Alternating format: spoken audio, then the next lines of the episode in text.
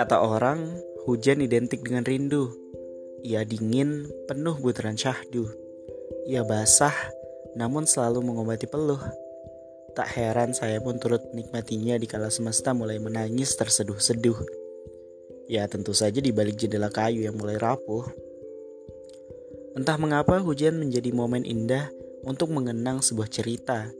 Meski tak semuanya teringat bahagia, Kendati berharap jejak ingatan pahit lekas terhapus sembari hujan mengguyur bumi, saya pun harus belajar meyakini bahwa mungkin memang hal itu sudah tergaris di memori.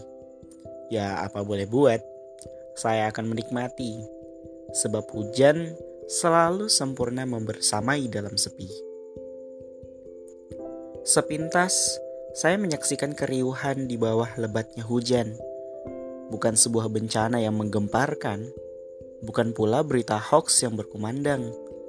Terlihat beberapa anak kecil menari seolah menikmati guyuran tangis semesta di atas permukaan bumi. Wah, asik sekali. Semakin deras hujan mengguyur, semakin keras pula tawa dan bahagia anak-anak kecil itu yang begitu terlihat menghibur. Kemunculan petir lantas tak membuat keberanian dan keseruan mereka luntur. Salah satu dari mereka pun seolah menunjukkan gestur menantang semesta. Berimajinasi, layaknya Goku menggunakan Kamehameha-nya. Ah, ada-ada saja ya. Di balik kesenangan, saya melihat anak-anak berlari di bawah guyuran rahmat Sang Pencipta. Saya pun sedikit merenung, apa anak-anak itu tidak takut sama sekali? Padahal hujan bukan cuma mendatangkan ketenangan, namun juga guncangan. Kerap kali musibah dan petaka menghampiri tanpa mukot dimah. Apa iya mereka seberani itu?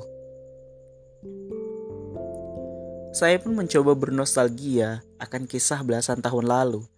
Teringat bahwa saya pun pernah berada di bawah kejamnya hujan yang turun dengan laju. Tak ada rasa takut, terlebih ragu. Saya berlari dan bermain penuh seru. Jika dipikir-pikir, rasanya ada yang unik di sini. Saya tersadar bahwa keyakinan anak kecil dan seorang anak remaja yang beranjak dewasa sedikit berbeda. Remaja dewasa cenderung memikirkan dampak buruk dari apa yang ia lakukan. Mereka selalu mempertimbangkan banyak hal. Tak jarang itulah yang membuat mereka ragu.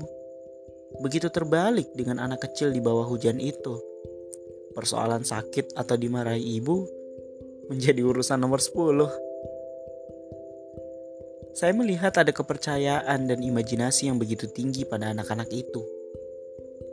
Kepercayaan yang tak begitu dimiliki oleh pemuda-pemuda akhir zaman kini. Ya, seperti saya salah satunya. Kau pun mungkin juga. Prince EA, salah satu motivator dunia pernah mengatakan, The biggest nation in the world is not America or Russia or somewhere in Asia. The biggest nation in the world is imagination. Kini saya mengakui bahwa hujan tak hanya tentang rindu tapi juga ilmu. Renungan di bawah langit mendung itu sangat menyadarkanku betapa bahwa anak kecil itu memiliki kepercayaan begitu luar biasa kepercayaan yang membangkitkan dirinya.